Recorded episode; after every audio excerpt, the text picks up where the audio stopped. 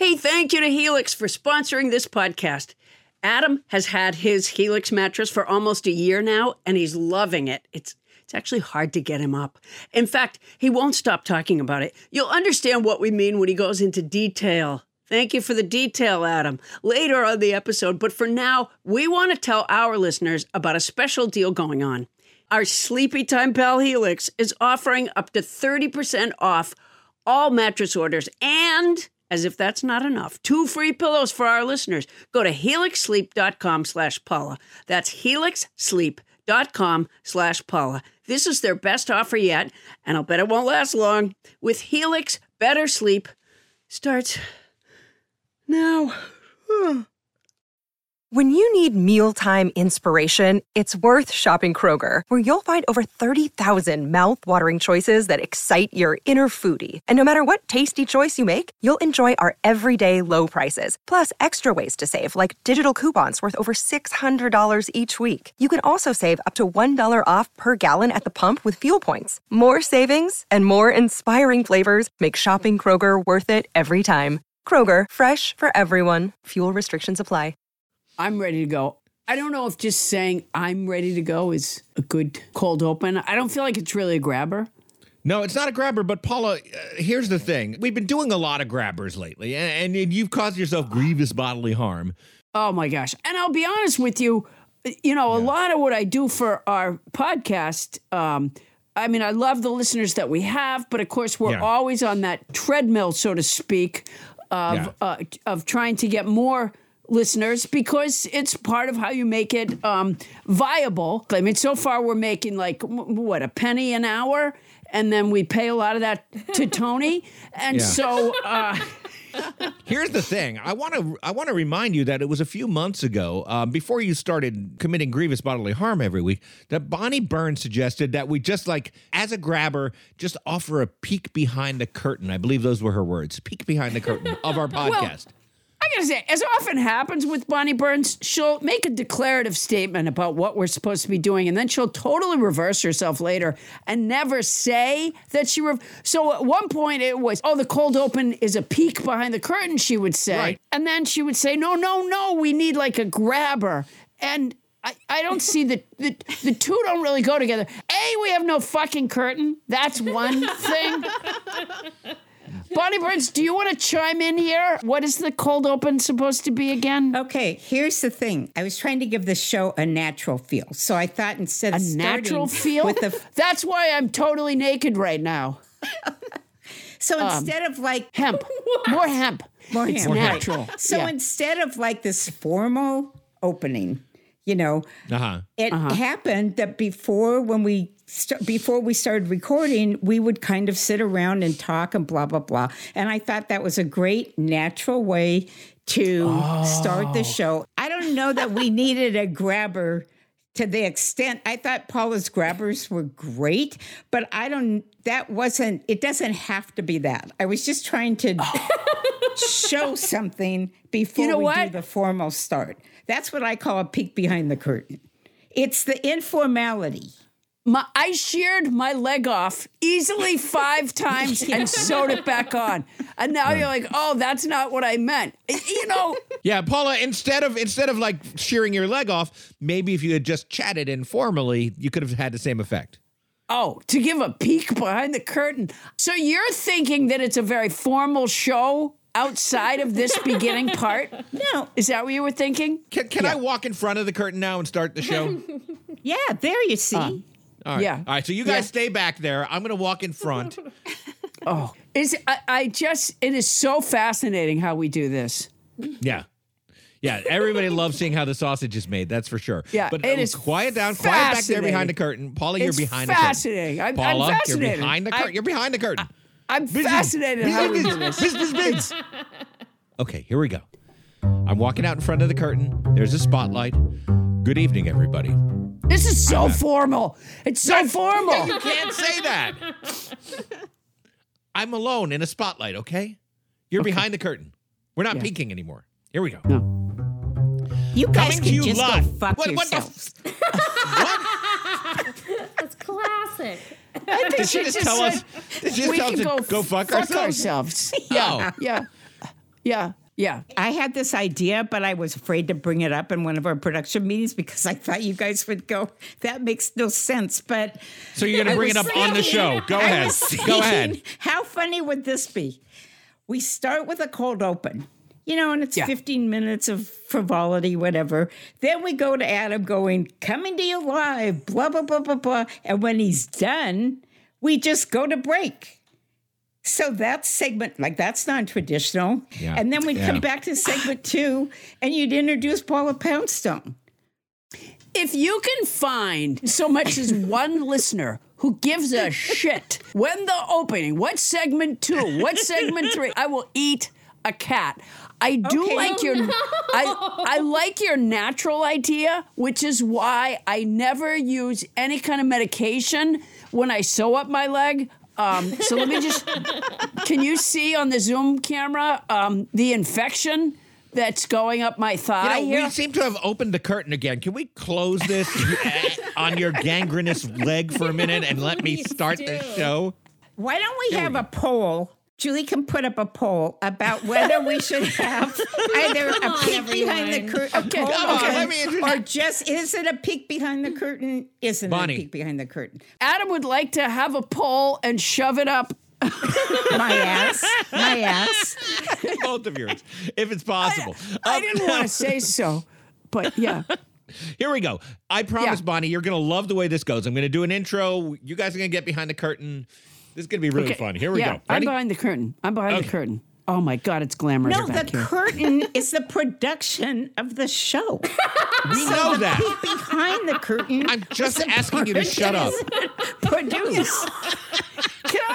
Can I just take a minute? Stop talking. This is like our first show after the new year, and I would like to just take a minute to talk about some of my fears. No! This has been 10 minutes of bullshit. It's time to start the show.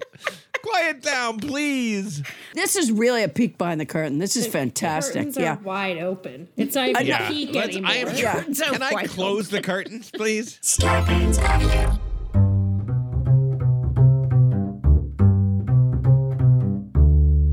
Coming to you live from our houses in Los Angeles, California, it's Nobody Listens to Paula Poundstone, your comedy field guide to life.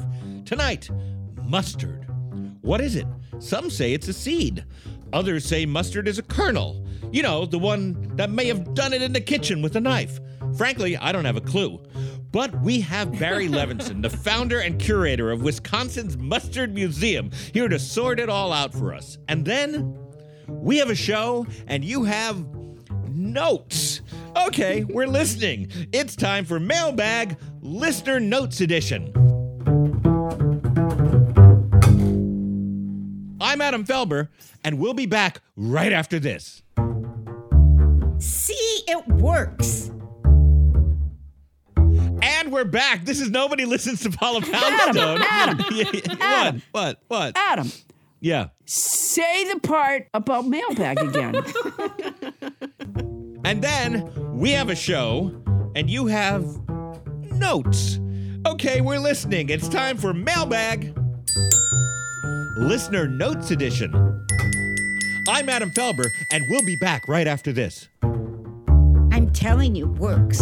And we're back. This is Nobody Listens to Paula Poundstone. Bonnie Burns is the one responsible for this, by the way, everybody. Oh, my God. It's genius. I'm this podcast's trusty bottle of ketchup, taking even the wildest conversational tidbits and coating them in the familiar flavor of conversational relevance.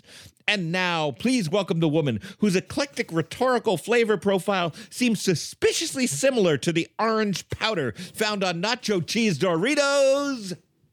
It's Paula Poundstone. Yay! Hey, you guys. Welcome, Paula. I seem like a fresh voice because you haven't heard me yet during the show?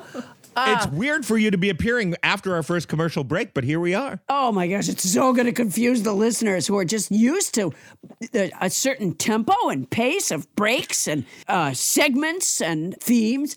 Hey, by the way, I want to welcome tonight's house band, Donnie Scally on the upright bass, Dr. Donnie Scally is a bassist and ethnomusicologist who studies music in urban social life and sound in combat sports. Thanks for joining us, Donnie.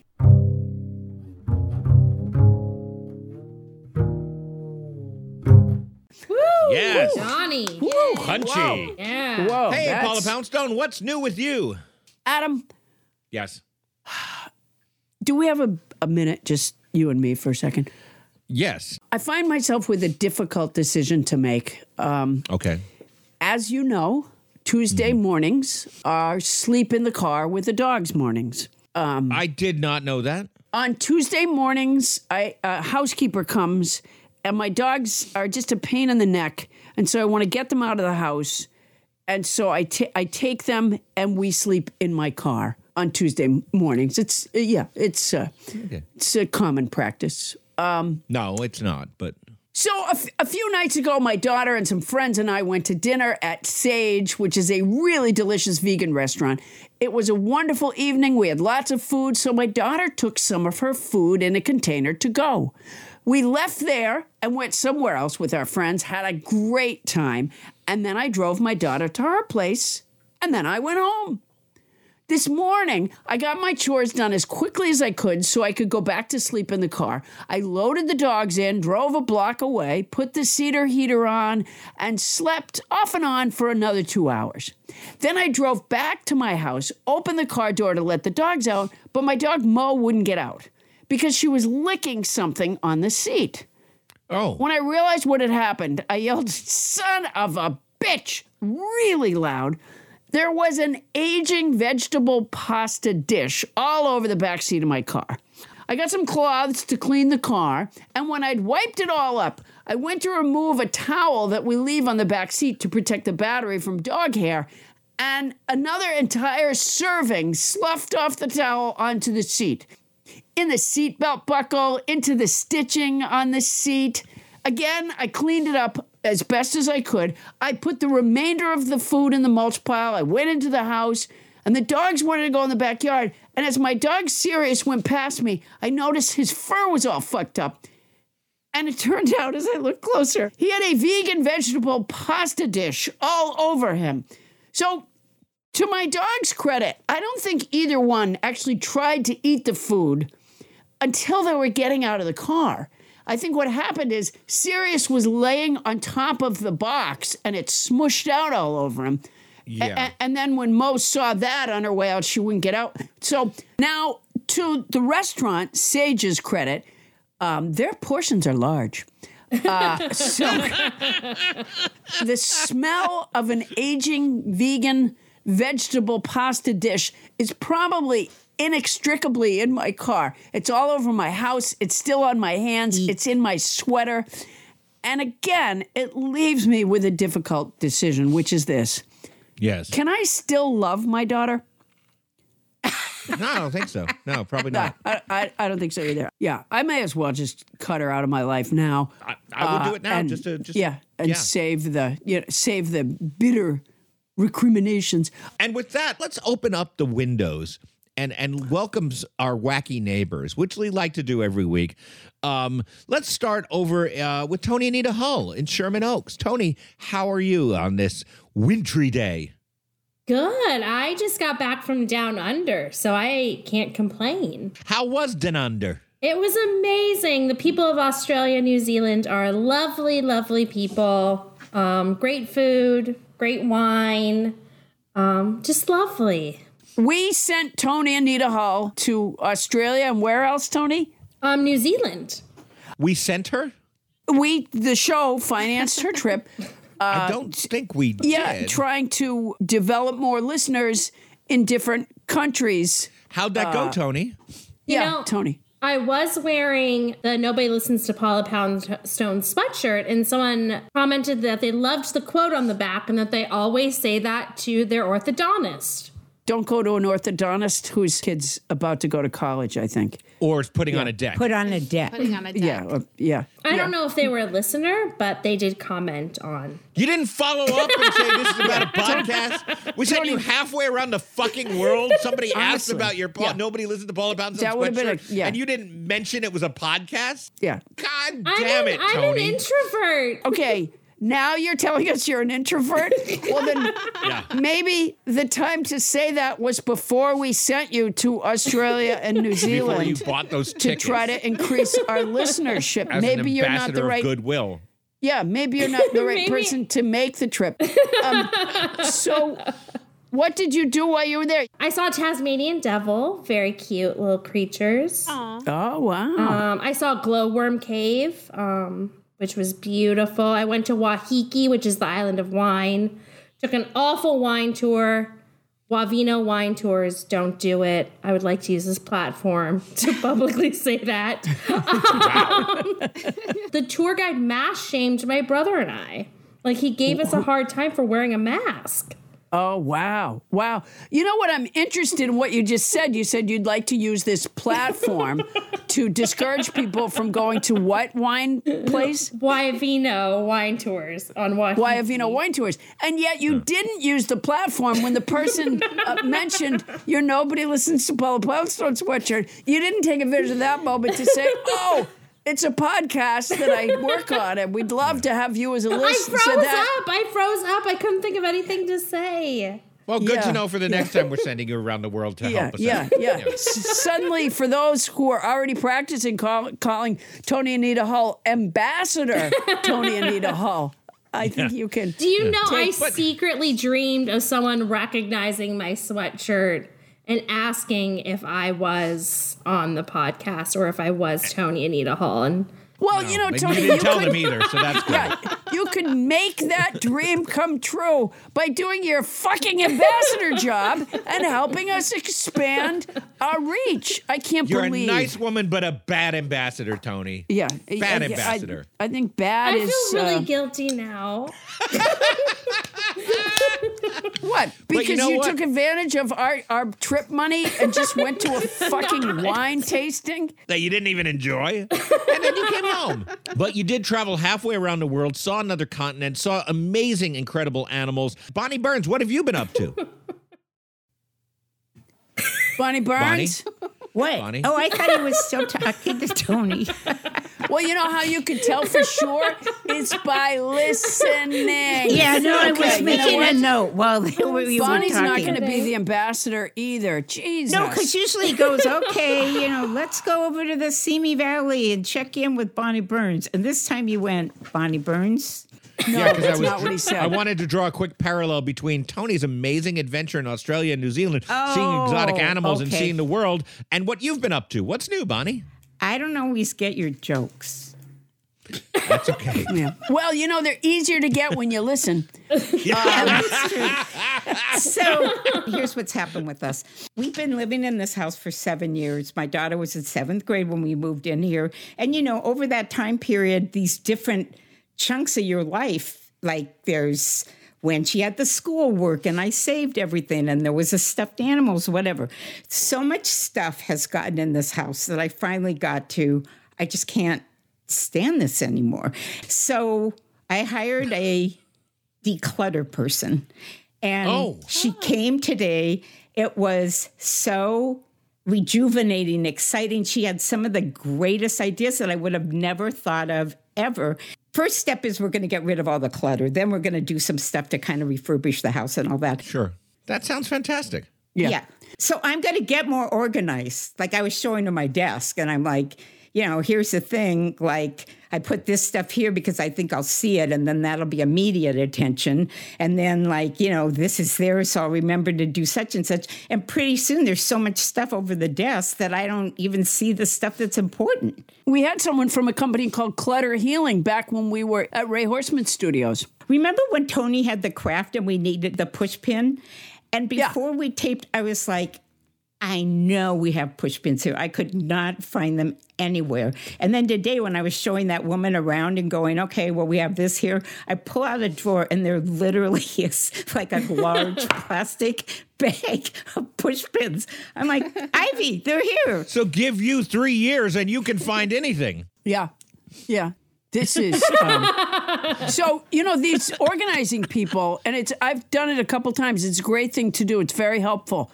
But they're not cheap. No. And so you've paid probably already a couple of $1,000 to recover push pins.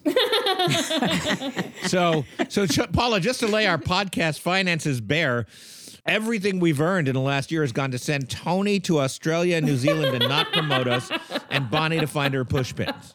Yeah, I think as a company, we've saved a lot of money on not having to buy new pushpins. So that is fantastic. I wore the sweatshirt, though. I wore it. That's good. That's really great, Tony. Yeah, yeah, that's a step really in helps our show. Right, that's great direction. Absolutely, good step. Few more trips, and you might even mention us. Right? Yeah, maybe when you go to Italy in a couple of months for the show, that might be a good time to wear the shirt and then take that extra step. And somebody will look at it and go like, hey, nobody listens to Paula Poundstone. I wonder what that is. That makes me very curious. And Tony will be like, yeah. So what we're going to do, Tony, in the next couple of months before you go to Italy is role play some of the conversations that you might have with people in different countries. Yeah. Let's do that, Tony, right now. Hey, that's a nice sweatshirt you got in there. That's a some kind of sharp sweatshirt with a very funny thing on the back. But I don't understand what the sweatshirt is about. And then, Tony, you say... It's a podcast. I can't do this. I quit. Okay, goodbye. Nice to see you. I guess it will be a mystery for me forever. Google it. Yeah.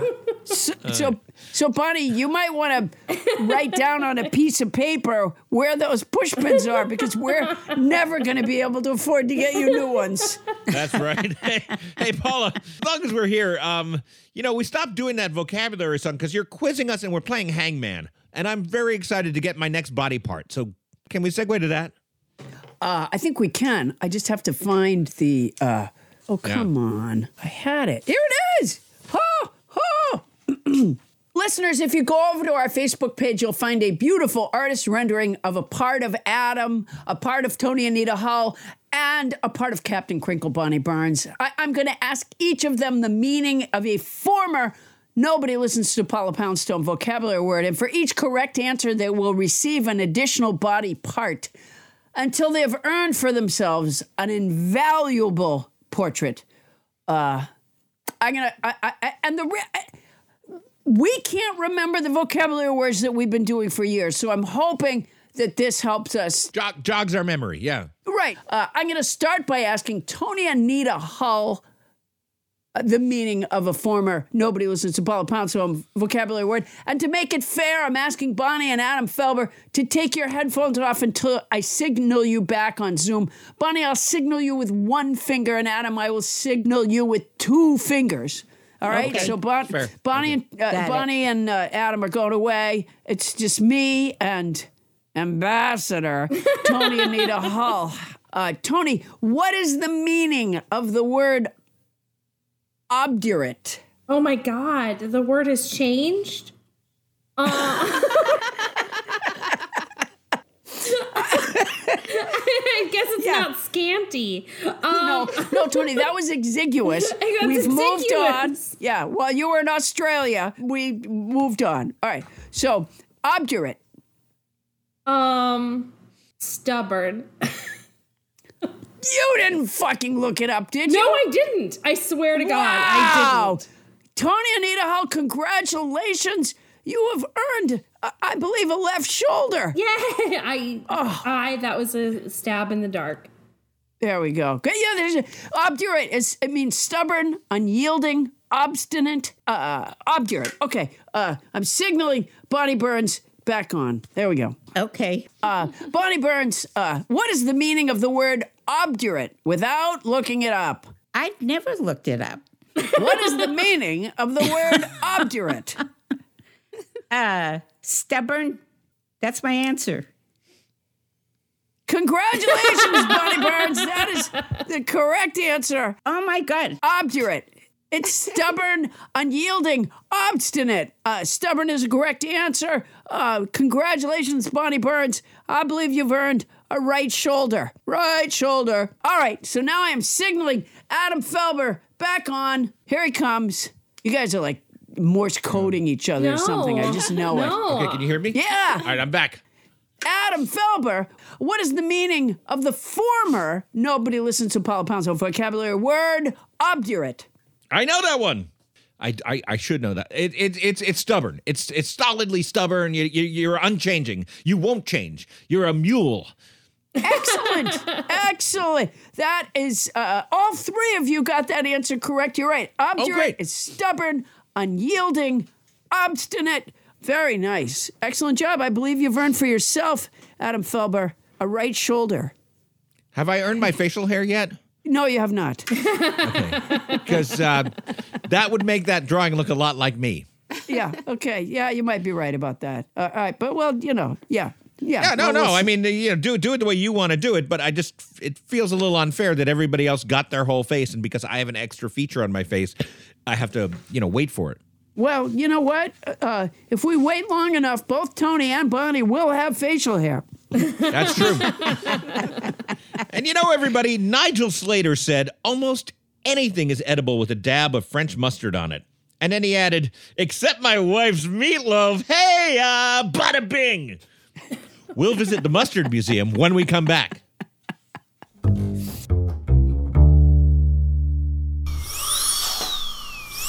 now, a news update from the dental chair. It's 2023 now. This has been a news update from the dental chair.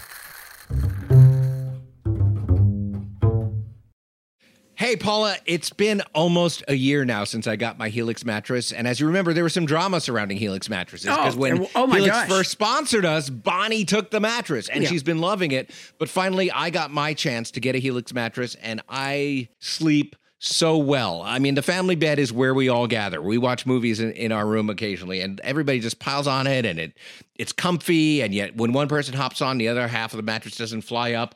I'm a fan. Well, Adam, everybody is unique and everyone sleeps differently. That's why Helix has several different mattress models to choose from, each designed for specific sleep positions and feel preferences. Models with memory foam layers to provide optimal pressure relief if you sleep on your side. Models with a more responsive foam to cradle your body for essential support in stomach and back sleeping positions. Plus, enhanced cooling features to keep you from overheating at night. And if your spine needs some extra TLC, they got you. Every Helix mattress has a hybrid design combining individually wrapped steel coils in the base with premium foam layers on top. It is the perfect combination of comfort and support. I agree with that last bit. I don't get all the technical stuff about the mattress, but it is soft and supportive. Helix offers 20 unique mattresses, the award-winning Luxe, which I got, and Ultra Premium Elite Collections, the Helix Plus, a mattress designed for big and tall sleepers, and the Helix Kids mattress, designed for growing bodies and endorsed by child sleep experts, and my daughter now wants one. So, how will you know which Helix mattress works best for you and your body? You go to their website, take the Helix Sleep Quiz, and you find your perfect mattress match in under 2 minutes.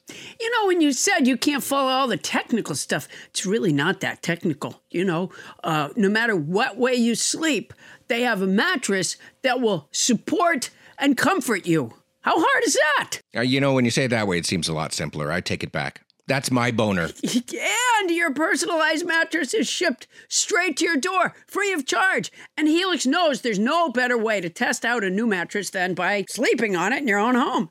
That's why they offer a 100-night trial and a 10 to 15-year warranty to try out your new Helix mattress. Well, I like that there's a warranty, but they can pry that mattress with my cold, dead hands. I took the sleep quiz. I was matched with the Helix Midnight Luxe.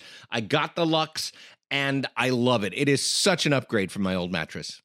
I think Bonnie got the Midnight Luxe. She did. Two. Yeah. You're not here. Don't want to take Adam's word for it? Well, you got Bonnie's word. Helix has been awarded the #1 mattress picked by GQ and Wired magazine. It's even recommended by multiple leading chiropractors and doctors of sleep medicine as a go-to solution for improving your sleep. Your sleepy time pal Helix is offering up to 30% off all mattress orders and 2 free pillows for our listeners. That's a lot, and it's already not that expensive a mattress. Go to helixsleep.com/Paula. That's helixsleep.com/Paula. This is their best offer yet. It's fantastic. It won't last long. With Helix, better sleep starts now. Well, not right now. And if you're going to get it anyway, use our code. Hey, Paula. You know, every once in a while, we get a new advertiser that I get super excited about. And I have to say, just because of the circumstances of my life, right now, I'm really excited about our new advertiser, Quince, of Quince.com, the clothing provider. Not to be mistaken for Quince from Midsummer Night's Dream. And let me just say this, and maybe it's not important to an advertisement, but when I was in the 4th grade, our class put on a production of A Midsummer Night's Dream. Okay. And I played Peter Quince. There's the connection. One of the mechanicals. That's a great connection. Also, yes, has nothing to do with this, which is that Quince is an online clothing store. And as you know, Paula, I've lost a little weight lately. Oh, right. 75 pounds, yeah. So I literally have no clothes that are in my size until I just ordered some stuff at Quince. And I figured, like, here's a chance for me to create a new look for myself. A whole new image. And how's it going? Not bad. I mean, the clothes are fantastic. I know that you ordered some, too. What I got is the Comfort Stretch Traveler 5-pocket pants, and I got and I got the 100% European linen shirt, and it looks breezy, and it fits beautifully. And these are, like, premium pieces of clothing that are selling for, like, you know, $30 a piece or starting at $30 at Quince.com. It's awesome. I look good. I ordered the brushed lounge jogger. Ooh. And, you know, I put them on when I came back from New York. I pulled them on, and I swear to you, okay, this is not scientific because I was tired already. Right. But they were so soft and so comfortable that honestly, like right as I got them up to my waist, I think my eyes closed. They're so, it's a softness, it's a kind of softness that I don't think I've ever experienced in a garment, honestly. You know, my drawstring European linen trousers are a little bit like that, too. Like, so comfortable that I just want to hang out with myself. Sure. Yeah. Yeah. And they're European. Keep that in mind. They're European. They are so European. And you can get those kinds. You can get washable silk tops. You can get 14-karat gold jewelry and, like, all these accessories. Quince sells a lineup of timeless pieces that keep their customers looking effortlessly chic year after year. I'm not certain that I look chic, but certainly if I did, it's not going to take a lot of effort. I now look chic and I feel pretty great. And Quince only works with factories that use safe, ethical, and responsible manufacturing practices and premium fabric. It's all good as far as I can see. Is it my imagination or do they cut out the middleman? They cut out the middleman, Paula Poundstone. I love it when they cut out the middleman. That's the thing. They cut out the middleman. That's fantastic. So be like me and Paula. Get warm weather ready with Quince. Go to quince.com/nobody for free shipping on your order and a 365-day returns. That's QUINCE.com/nobody to get free shipping and 365-day returns. Quince.com/nobody. And honestly, I look fantastic. Paula, you won't be able to keep your hands off me. Oh, I can't wait. And don't think that if you had to return something, don't think you're sending it to a middleman because they cut out the middleman. They cut out the middleman. That's quince.com/nobody. And if you're going to do it anyway, use our code. Hey, listener, it's Zach Harper, Amin Al-Hassan, and Anthony Mays of Cinephobe. You may be asking yourself, what is Cinephobe? Amin, would you like to fill in the people? Cinephobe is the podcast where Zach and I watch movies that are poorly rated on Rotten Tomatoes and try to ascertain. We're trying to ascertain? Yes. Okay. Ascertain. Whether or not they're accurately poorly rated, or maybe they didn't get a fair shake. Cinephobe, produced by this guy, Anthony Mays. Hey, that's me. I produced this show. I also watched the movies, even though that wasn't included in the description, and I also ascertained. This month is... Wow! Whoa. Oh, Maze, why do you say that? Supercharge it so that this promo can remain evergreen. McCavity! I feel like explaining a little bit more. In 60 seconds? I don't know. Maybe I don't bring attention to it. Assuring people like, look, if you listen, you're going to get it. Just give it time. That's a good promo. Just listen to it. Give it time. You'll figure it out. Is this the promo right now? Isn't it? Okay, I think we got it. Cinephobe. Wherever you get podcasts.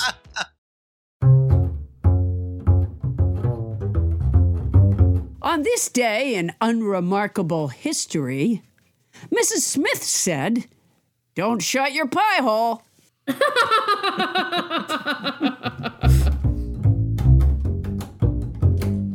And we're back. Thank you, house band Donnie Scally.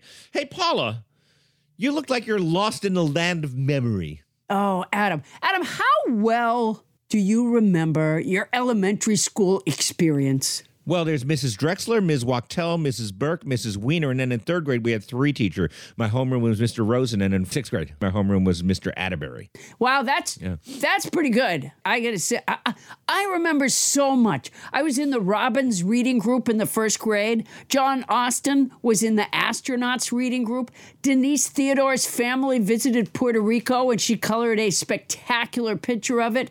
Brenda Clark, who was an upperclassman, walked in on me in the bathroom stall, which, by the way, there's trauma there. That, you know, it was an accident. It happens. But Miss White, my second grade teacher, pulled my hair. John Casella and I had contests to see who could take apart a pen and put it back together the fastest. Nancy Martin was practically translucent. And there were always kids with mustard on their face. Huh. There's something about mustard. It's a quality about mustard that makes the food never entirely go into the diner's mouth. It's on their shirt. It's on their tie. It's on the tip of their nose, their chin, the corners of their mouths. I remember it very clearly from elementary school, but it affects people of all ages. What is it about mustard? I wish there was someone I could ask about mustard. You know, someone who knew a lot but doesn't make others feel foolish for not knowing. Uh-huh. You know what would be great? If someone had a mustard museum. All right, that's ridiculous. I'm just talking crazy now. Paula, you're not talking crazy because I happen to know that there is a National Mustard Museum. Well, yeah, and maybe we could look into maybe at some point in the show's future getting some representative from the Mustard Museum here. Wait a minute, Paula. What? I just looked at our schedule and realized that right here today on our show, we have the very expert I was talking about. Oh, my gosh. That is coincidence in a bun. It sure is. He's the founder and curator of the National Mustard Museum, also dean of students at America's Mustard College, known as Poupon U. Please welcome Barry Levenson. Hello. Hey, Barry. Good to see you, Paula. It's nice to see you. Thank you for joining us. Barry, let's just start right in with a speedball. What is mustard? Ooh. There's got to be some criteria, and yet I'm aware that your museum has, like, so many different kinds. Yeah, we have over 6,600 different mustards from all over the world in the collection. What is mustard? Well, it has to have the mustard seed in it. But after that, you could have Dijon mustard, you could have honey mustard, you could have herb mustards, you can have a deli mustard. At the World Mustard Competition, and we've been holding it every year since 1995, there are going to be 19 categories of mustard. So there's grainy mustards, whole seed mustards, Dijon, all kinds of mustards. And they come from all over the world. We're going to be sending invites to France, to Sweden, to Germany, to Zimbabwe, to Kenya, to India, really everywhere. Mustard is pretty much universal. I was in Kenya one time, and it never occurred to me that they had their own mustard. What did you have on your Kenyan hot dogs? Well, what else are you going to have? Right. Yeah, I guess that's a good point. Silly me. Just goes to show how narrow my world is. So your mustard competition, how is that run? Well, the mustards come in. We'll probably see about 400 to 500 different mustards. They're in categories. They are blind judged. So people taste them. They have no idea whose mustard. It could be French's mustard. It could be just a little boutique mustard, but they have no idea. And they taste them. They rank them. We then go to a second round, maybe a third round. Then there's a grand champion round. So it's a big deal for the mustard industry. You said it could be French's. Do the big boys submit along with the boutique mustards? Do French's and Gouldens send you stuff? Some of them do, and I will disclose that French's, which is owned by McCormick, is a sponsor of the nonprofit Mustard Museum, but they do not sponsor the competition. They make a quality mustard. It's one of my favorites on a hot dog. Well, I mean, we all grew up with it, right? Sure. Exactly. So. I love the color. Yeah. And the Colonel. I love the Colonel mustard. Of course. And Colonel Mustard is here. We have many iterations of Colonel Mustard from Clue in the exhibit. You know what? I would have guessed that. There's all this tasting, and it's blind tasting. Is there a palate cleanser? Because if I were a judge and I had just tasted, you know, even three mustards, I would think that after a while it sort of blends together in your head. Oh, no, we do have palate cleansers, various ones. It could be just water, it could be pretzels, could be bread. Do you taste it off a spoon? Or is that how you taste it? Yeah, it's tasted on a spoon. At what point did you, Barry, get into mustard? I mean, because that's not the only job you've done, right? I mean, no, not at all. In fact, before doing mustard, I was an assistant attorney general for the state of Wisconsin. So, what? Wow. Yeah. Wow. And what happened, though, see, I'm originally from Massachusetts, from Worcester. Oh. Of course. Worcester. I'm a Sudbury girl. Oh, Sudbury. All right. Yeah. Not far. Yep. Beautiful place.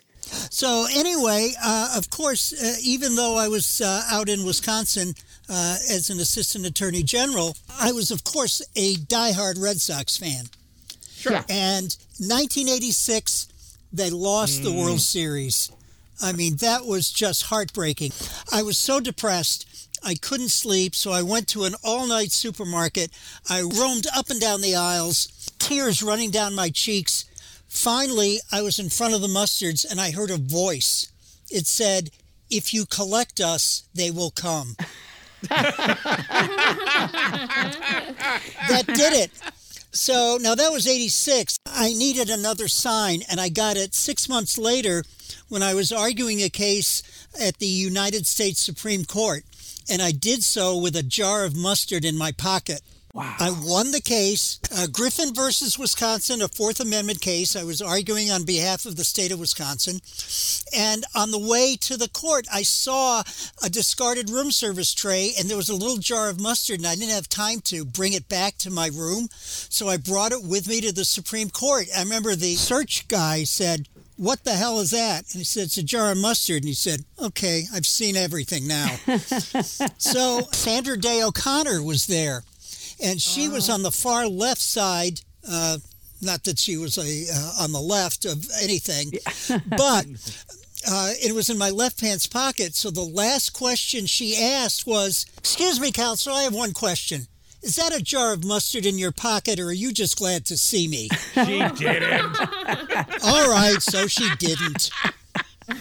I was buying that whole story right up until the end.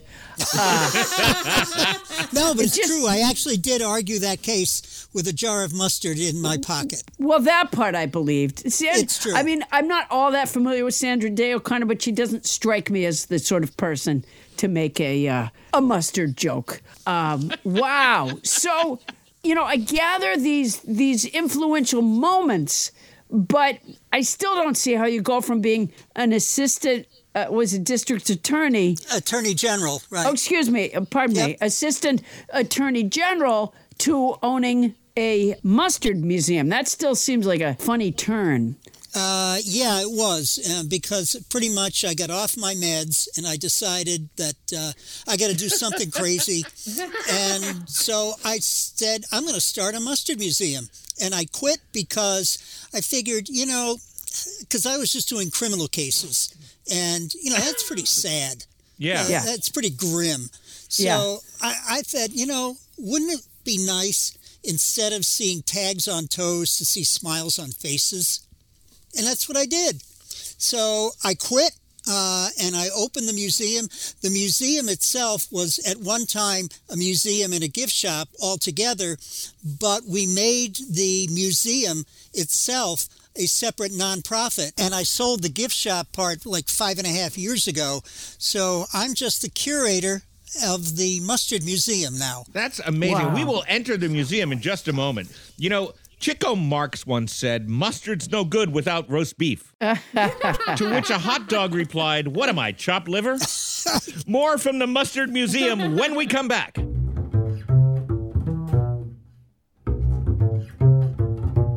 The cat of the week is Mr. Kroger from Oklahoma City, Oklahoma. Hey, it's just me, Paula Poundstone. I don't want to bring you down by reminding you of why we need to laugh, COVID, but we do. Laughter could be practically prescribed by a doctor. Climate change. And there's something about the shared emotional experience of being a part of an audience that makes the laughter that much more powerful. Kids, 99% of the time when someone types LOL, they're lying. You don't laugh out loud at stuff when you're alone. You acknowledge in your head that you think the thing you're seeing or hearing is funny. Depression. That's why television shows use a laugh track. By the way, it was only recently that it dawned on me that the Flintstones couldn't have had a live audience. Loneliness. I'm not saying that I'm the only one who can provide this healing laughter, Trump, but I am saying you need to get it somewhere. And it happens that I work in theaters all over the country. Nuclear war. Go to paulapoundstone.com and see when I'll be at a theater near you. Parallel parking.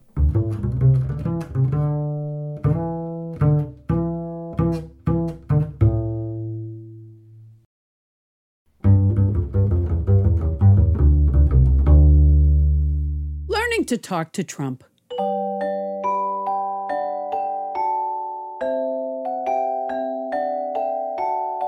Talking to the former president can be difficult, but by practicing these suggested phrases in front of a mirror for just a few minutes a day, you'll be saying what you need to say to him with confidence in no time. Get a pen and a paper and write them down. Today's phrase is, you know, I've always meant to ask you, where's that great new health care you promised in your first campaign? I don't remember ever seeing it.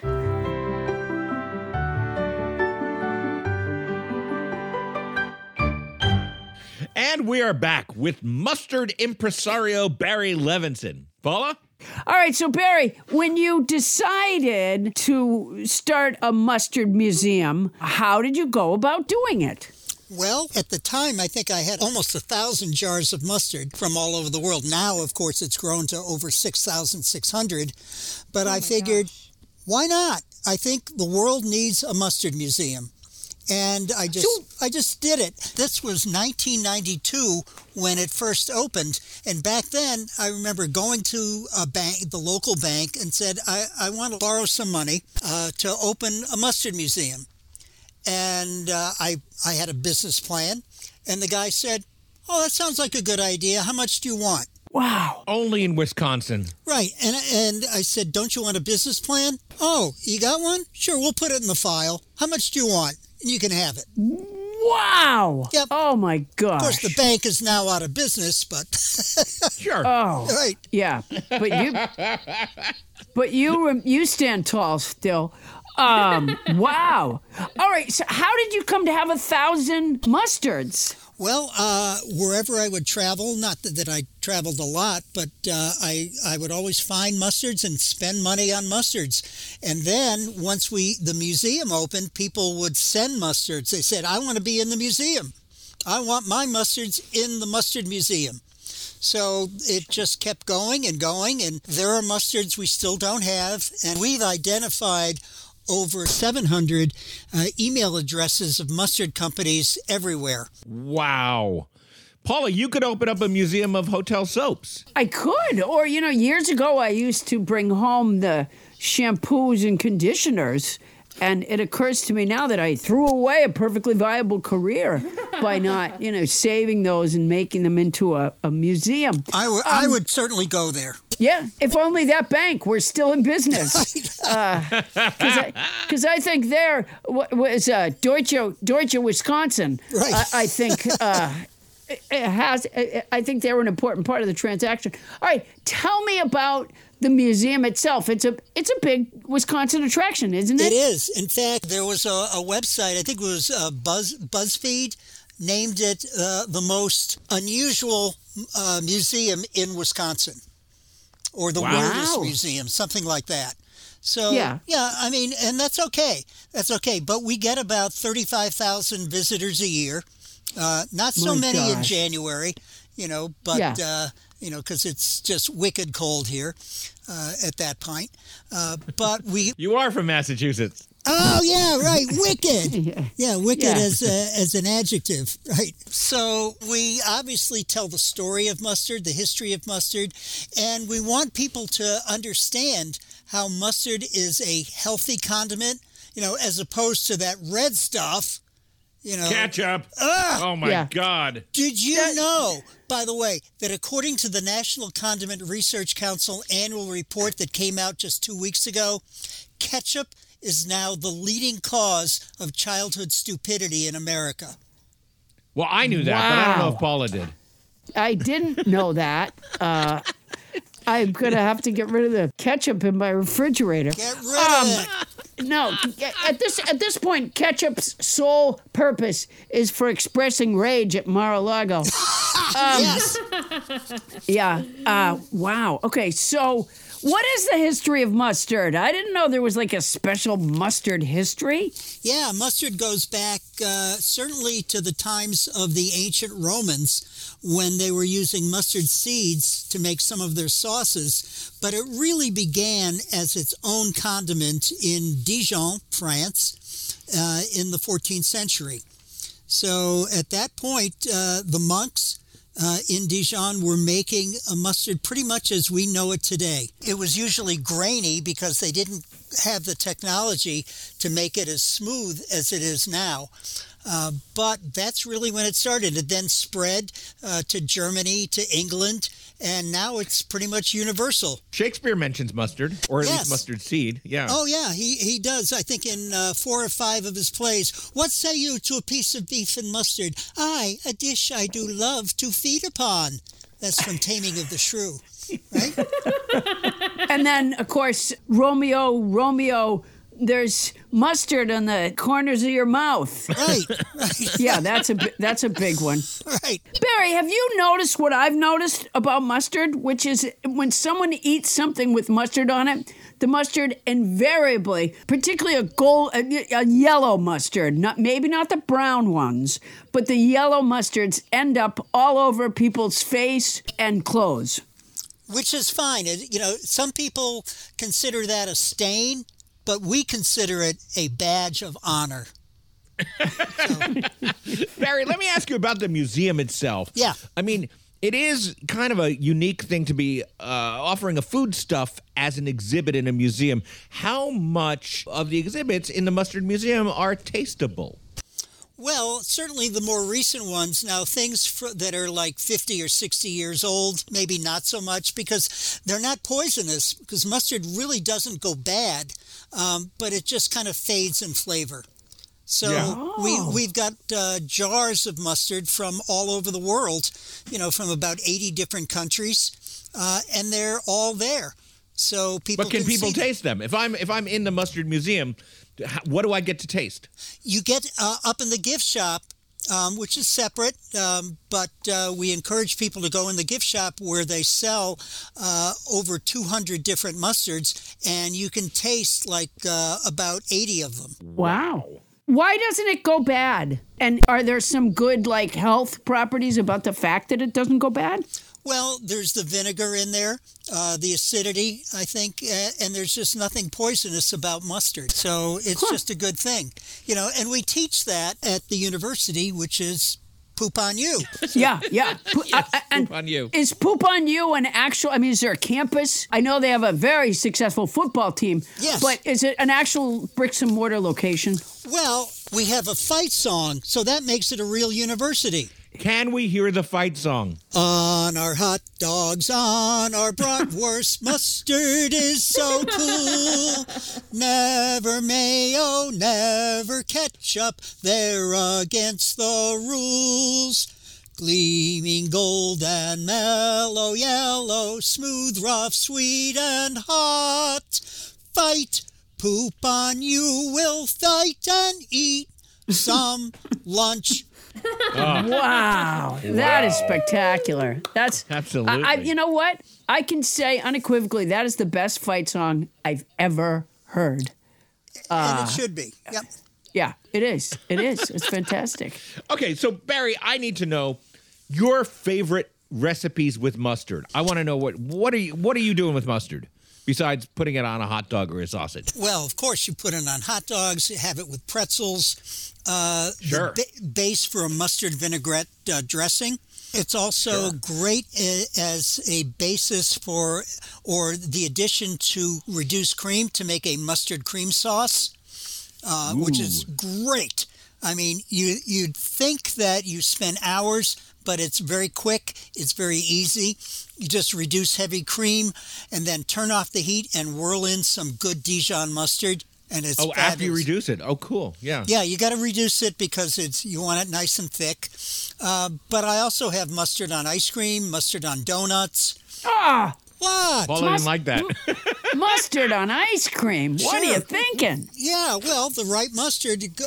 Mustard on a bagel? Sure. Because fruit mustards are good for that. So, a lot of things. There's sweet mustards that go well with just about anything. So mustard's universal and it's very versatile. So eat your mustard. Wow. This is one of our early podcasts in 2023, and this is just opening the floodgates for it being a very educational, informative year. It will, but promise me, you're not going to get the Ketchup Museum on, right? Never. No. Yeah. We would never tell you if we did that, Barry. Oh. I got sick at the Mayo Museum, so that's it. Well, they're going to rebrand Mayo. They're going to call it 5-hour lethargy. Wow. Oh, is that one of the side effects? It's boring. Claws out, when it comes to other condiments. Yeah. Well, Barry, that was excellent. Now we're going to take all this amazingly tasty information that you've given us and run it through the old Poundstonator. Paula? House band Dan Scally on the bass, thank you so much for providing your marvelous music on this week's episode. It really brings the show together, as far as any earthly thing can. If I can get some background music from you, I'll tell you what the old Poundstonator spit out.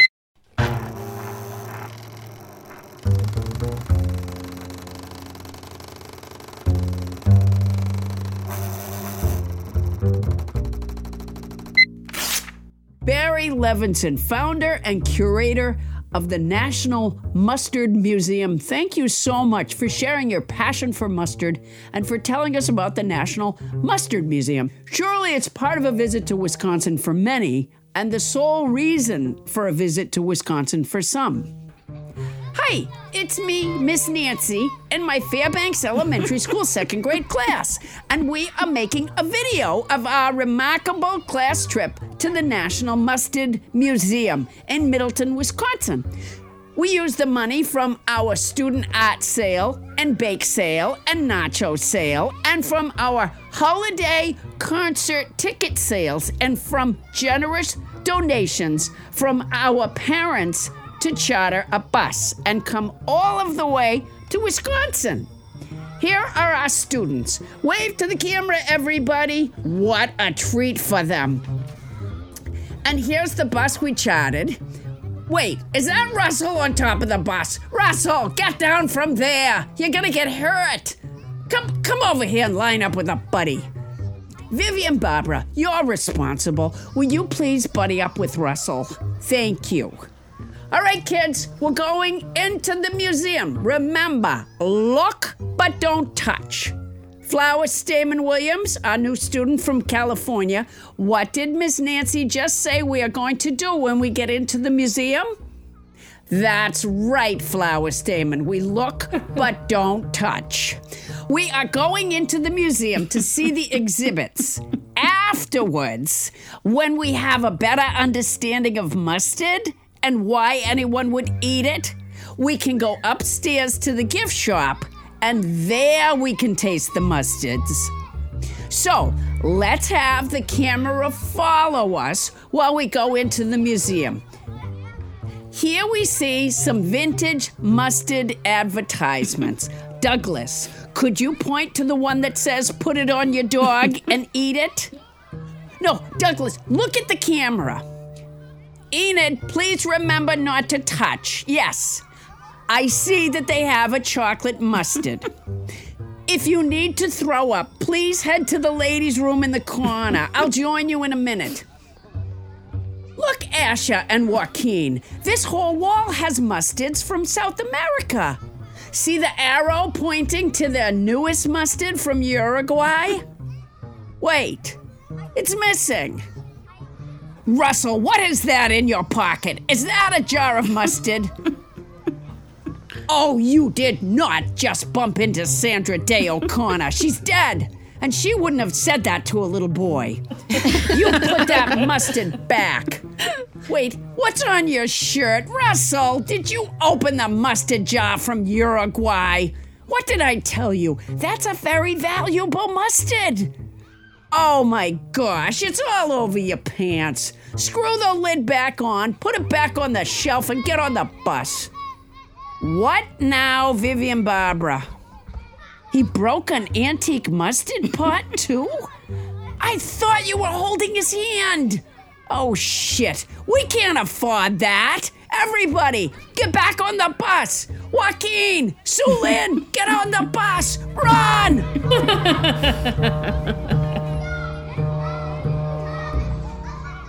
He's the founder and curator of the National Mustard Museum and possibly the only person in history to argue a case at the United States Supreme Court with a jar of mustard in his pocket.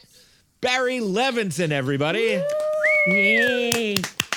Thank you, Barry. Thank you so much. This was really terrific. Very informative. And you know what? When I'm in Wisconsin... what town in Wisconsin, by the way? Well, it's the west end of Madison, Middleton, okay. Which is, and you've been to Madison. I have. Oh, yeah. Love it there. Yeah. Yep. All right. I saw you there. Right. All right. Well, I'm headed there again as soon as I possibly can to get to the Mustard Museum. We'll roll out the yellow carpet for you. I appreciate it. Okay. Coming up. When is our show at its best, and where can we improve? I don't know, but apparently you do. It's Mailbag, Listener Notes Edition, when we come back.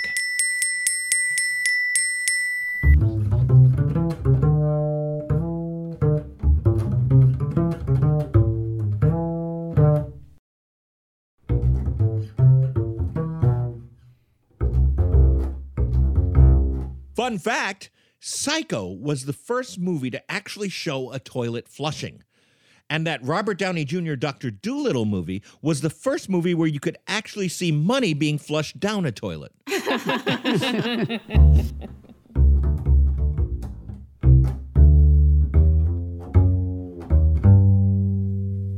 you, Donnie Scally. Oof! That sounds good. I am now interested in ethnomusicology from an urban music standpoint and from a sounds involving combat standpoint. That was fantastic. Senior bass. Yes. You know what it's time for, Paula? It's a pretty special moment here for us. What's it time for, Adam? Well, every once in a while, we like to look at what our listeners have to say to us in a segment that we call Mailbag Listener Notes Edition. This is going to be a really fun edition. What it is we noticed that we had a lot of feedback lately from listeners, and all the feedback was in terms of either approving of or disapproving of certain things that we do in our show, which is why this is Mailbag Listener Notes Edition. We love your notes, and we'd love to hear what you have to say to us. And with that in mind, Tonya Anita Hull, can you step on up to the microphone and read us our first entry from the old mailbag? Listener Notes Edition. Oh, yay. So the first one is from Amy Berger. I want to sincerely thank you for your vocabulary song. Wait. Tony, the first what? Mail message? No. Tony, what is this? What is it you're reading from? The mailbag. Listener Notes Edition. Go ahead, Ambassador Tony. Go ahead. Amy writes, I want to sincerely thank you for your vocabulary song. Our toddler has been resisting his high chair lately, preferring to eat his meals standing by the pantry and spinning in circles. In a moment of desperation, I thought I would try to invent a song to attract him to the high chair. It worked! But my husband said my song wasn't replicable, which reminded us of your extremely replicable vocabulary song. So now I sing... It's time to get in your high chair to the tune of the vocabulary song. Our son loves the song and scurries right over to the high chair as soon as we start singing. Thank you for a song that is both replicable and effective. It is a lifesaver. Wow, what a high honor. A high chair honor. High chair, whose chair, your chair. Oh, I love that. Thank you, Amy Berger. Absolutely. In fact, Amy Berger, if you want to record or even video your son having that song sung to him and heading to the high chair, I would love that, and I bet our listeners would too. I think that our listeners would very much enjoy either hearing or seeing the song. And I wonder how our Australian listeners would feel about it. Oh, Paula, bad news. We don't have all that many Australian listeners, despite our recent outlay of cash to get Tony to... Yeah, didn't we just send Tony down there to increase our listenership down under? Yeah, we did. But that money apparently has now circled the wrong way down the drain. Yeah, seems to have. Tony, could you reach into the... mailbag. Listener Notes Edition. I'm paying a penance today. Okay. So Matt Barnes writes, I've been listening to your show from the very beginning. I love your not so recent introduction of a cold open that you definitely never do. We forgot to not do it today. I produce the 11 p.m. news at WPTV, the NBC affiliate in West Palm Beach. Speaking as someone who is tasked with producing cold opens 5 days a week, I love Paula's idea of using the acronym CO. Ever since your first, quote, grabber, I've been slowly convincing my coworkers to call it a CO. By now, almost everyone has fallen in line. I thought Paula would be interested to know that the profound impact she has had on the local television industry. Keep up the good work. Wow, Matt. I am very flattered. And thank you for pulling the curtain back on the local news, the local television news industry. Yeah. What's a cold open like on the television news? What's the CO like? This squirrel water skis more on the news, that kind of thing. Yeah, they go like tight on a parking meter that's expired. It's a lot of local stuff. Things your meter maid isn't telling you. It's time for the news. Is that it? Matt, I want some examples of your COs, because I bet they're very similar to ours. Oh, yeah. I bet it's a real peek behind the curtain. I wonder if they're doing the peek behind the curtain kind or the grabber kind. Yeah. They just show like a leg fly across the street there. I wonder how many of those local news people are losing legs. Because if they're not willing to give up a leg in West Palm Beach for the news, then that's not really a CO, is it? No, not one with heart.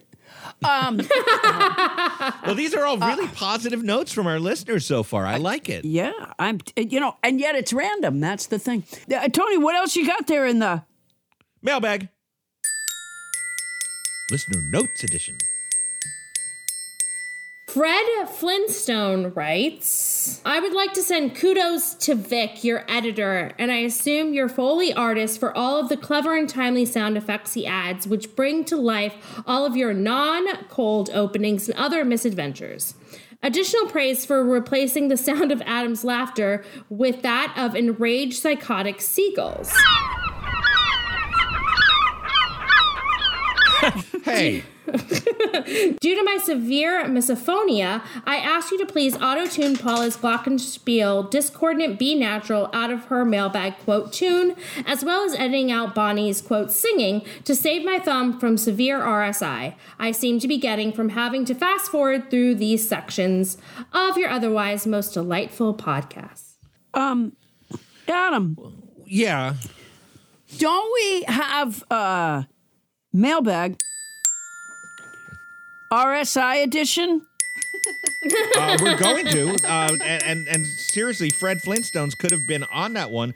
You know, it was such a positive note until my laughter was compared to enraged psychotic seagulls. Paula's glockenspiel playing was maligned, and Bonnie singing was similarly maligned. I like it that he keeps coming back. I think that's fantastic. And apparently, the rest of the show, there was no mention of anything Tony does wrong. Apparently, the rest of the show is so gratifying, so healing, so uplifting in every way that he's willing to suffer severe RSI and repetitive stress injuries. Yeah. I think, it just goes to show that both the listener and the podcast providers are really suffering to make this project work. It's all hands on deck. And you know what? I think you're right, Paula. I'm going to turn a positive attitude towards Mr. Flintstone's criticisms and take them in the spirit in which they were intended. And Fred, I promise you that we will be much more careful with Paula's glockenspiel the next time we do mailbag any edition. Wait, I have something to say to Fred Flintstone, P-H-L-I-N-S-T-O-N-E.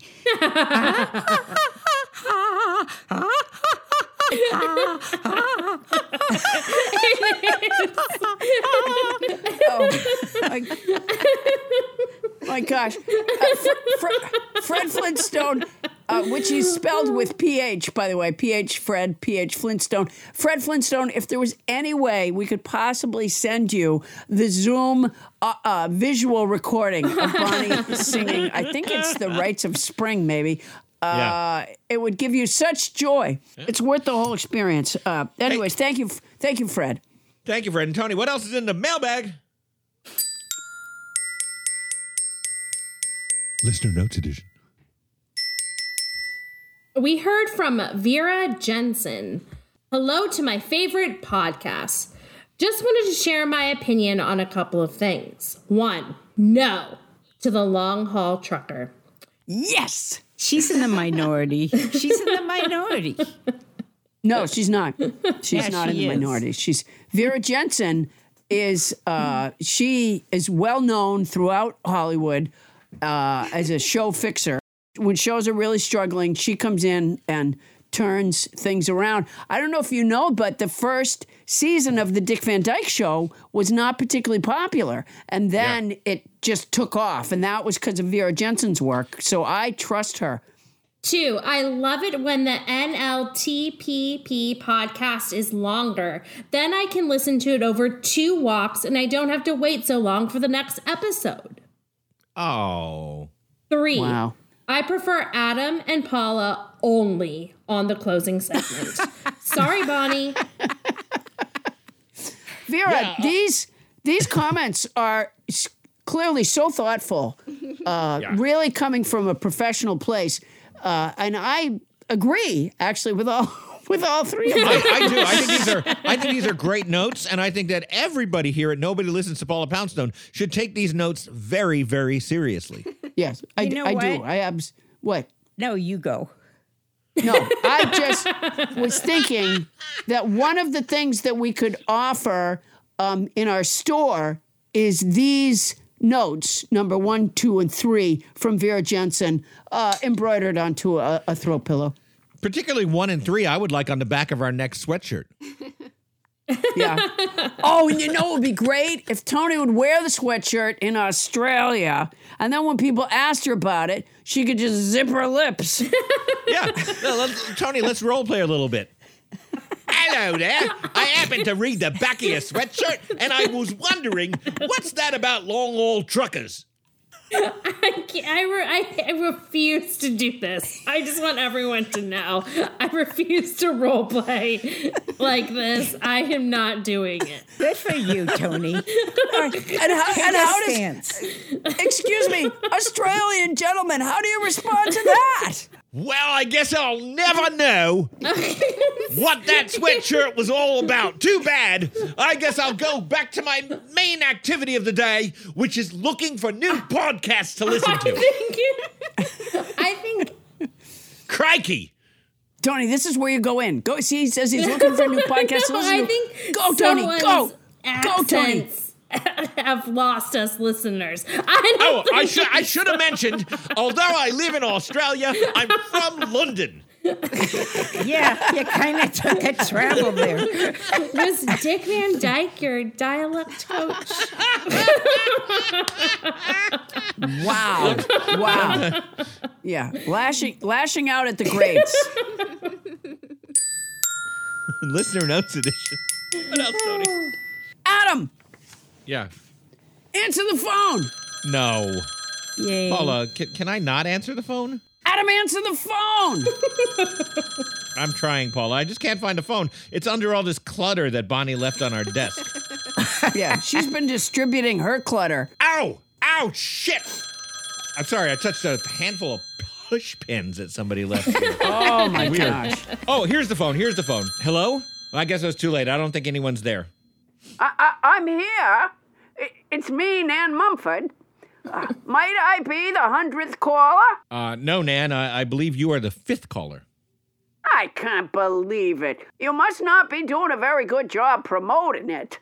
I mean, a contest where all you have to do is be the 100th caller to win a tour of all the places that made you the man that you are.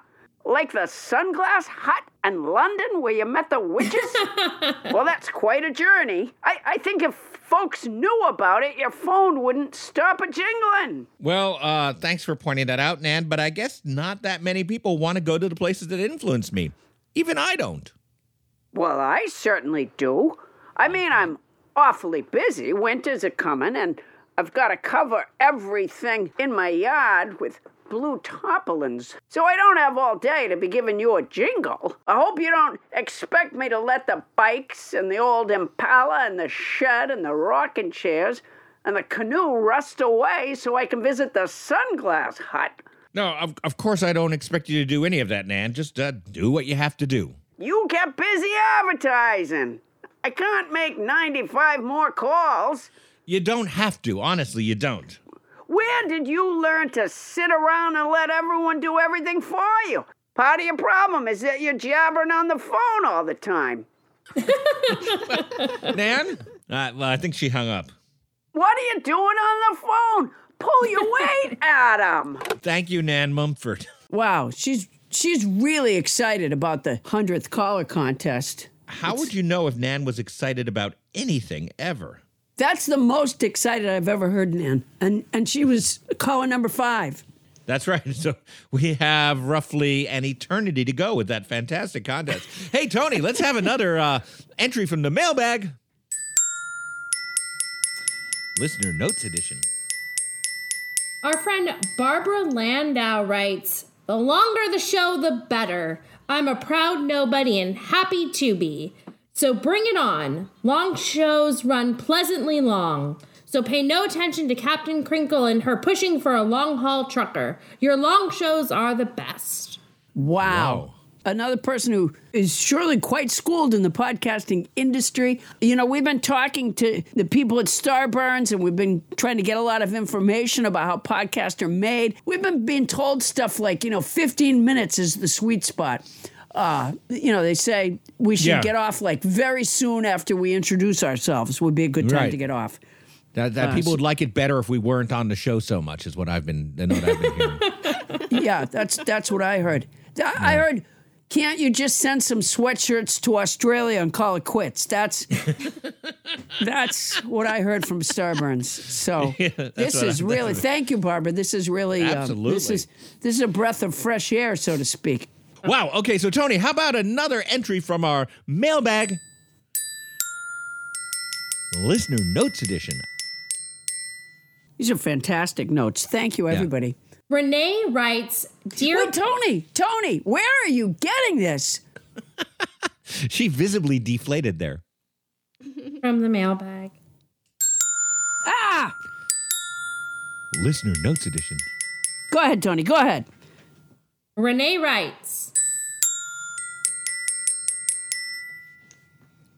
writes. "Dear Paula, Adam, Captain Crinkle, Tony, and Julie. Hey, you guys. My partner and I are big fans of Paula. We really look forward to the show every week. We always have a lot of laughs. But I beg of you, please stop the dentist chair bit.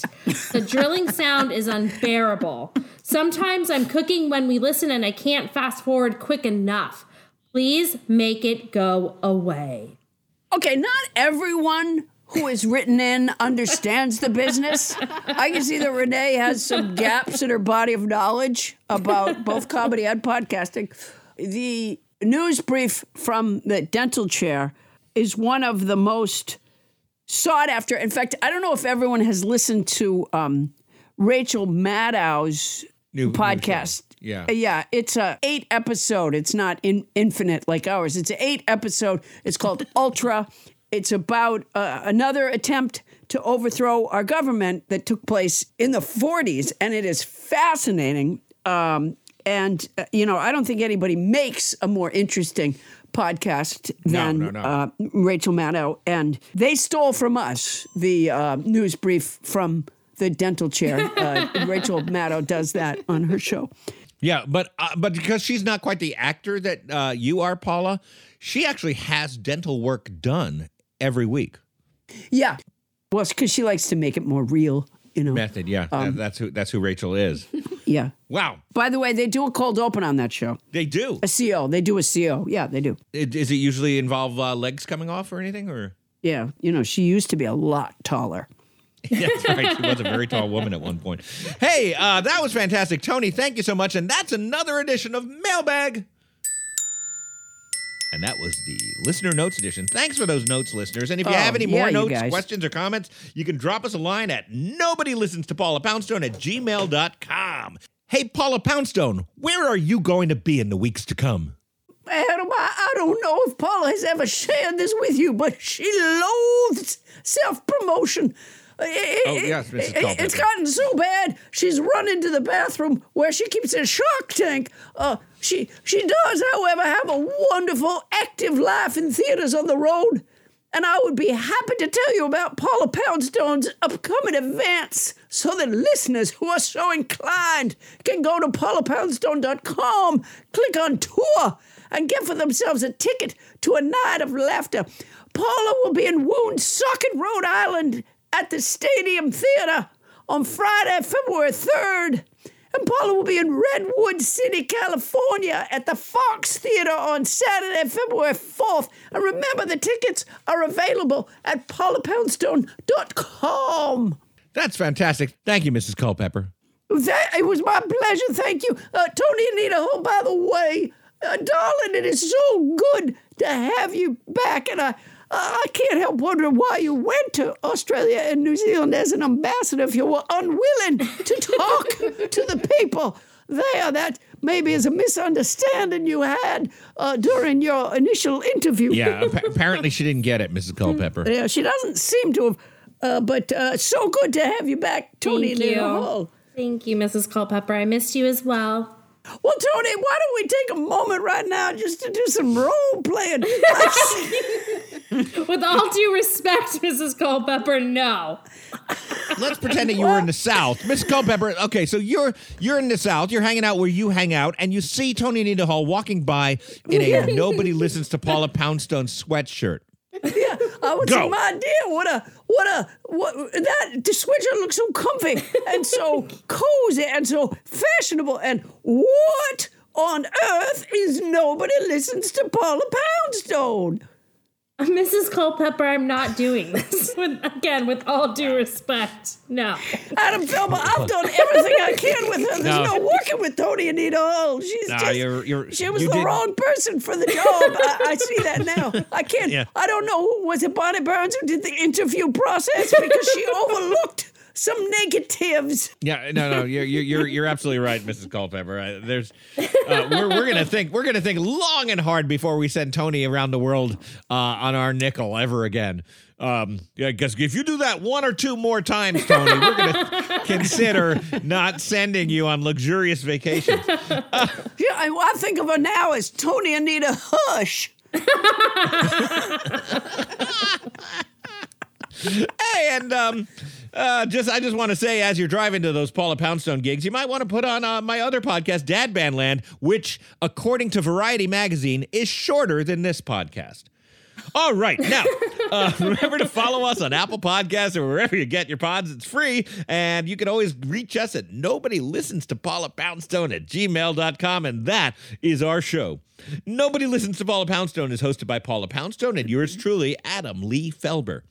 Special thanks to our guest from the Mustard Museum, Barry Levenson. Woo! Yay. Yeah. Woo. And thanks to our house band, Donnie Scally. Yeah!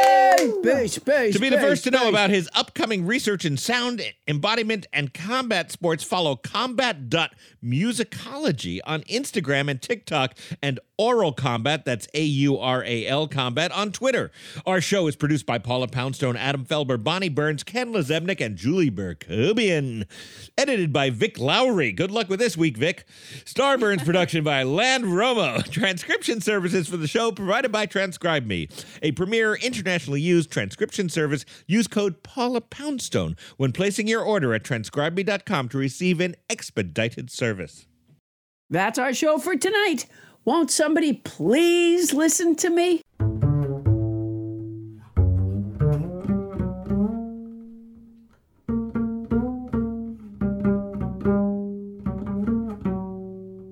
In Australia? Looks like the land down under isn't going to be...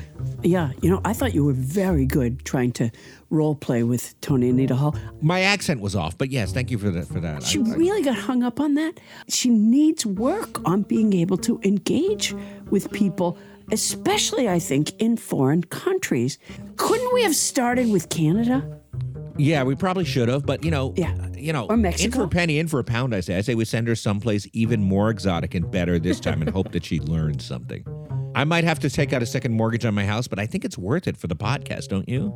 Oh, definitely. I just sold a cat this morning, and I don't mind. Yeah. I don't mind giving up some things so that Paula, we can keep the show going. No, it's not a problem.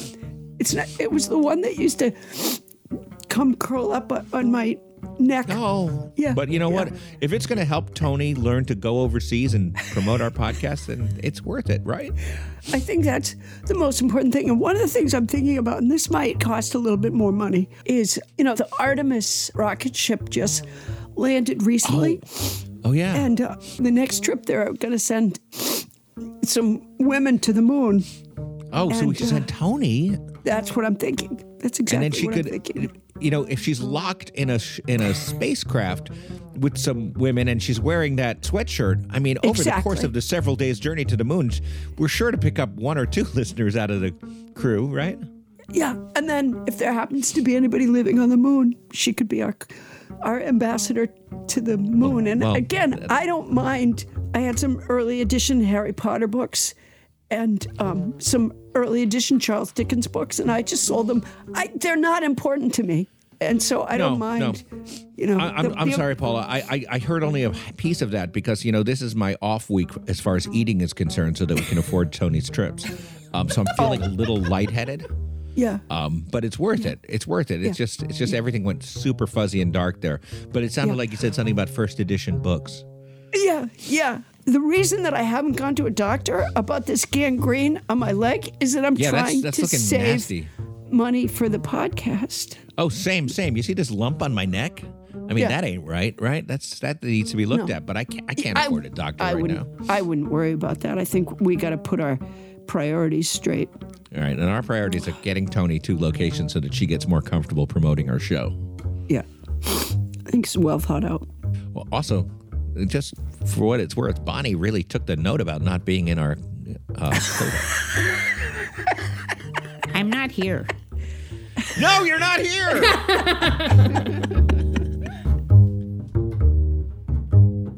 Starburns Audio, a podcast network.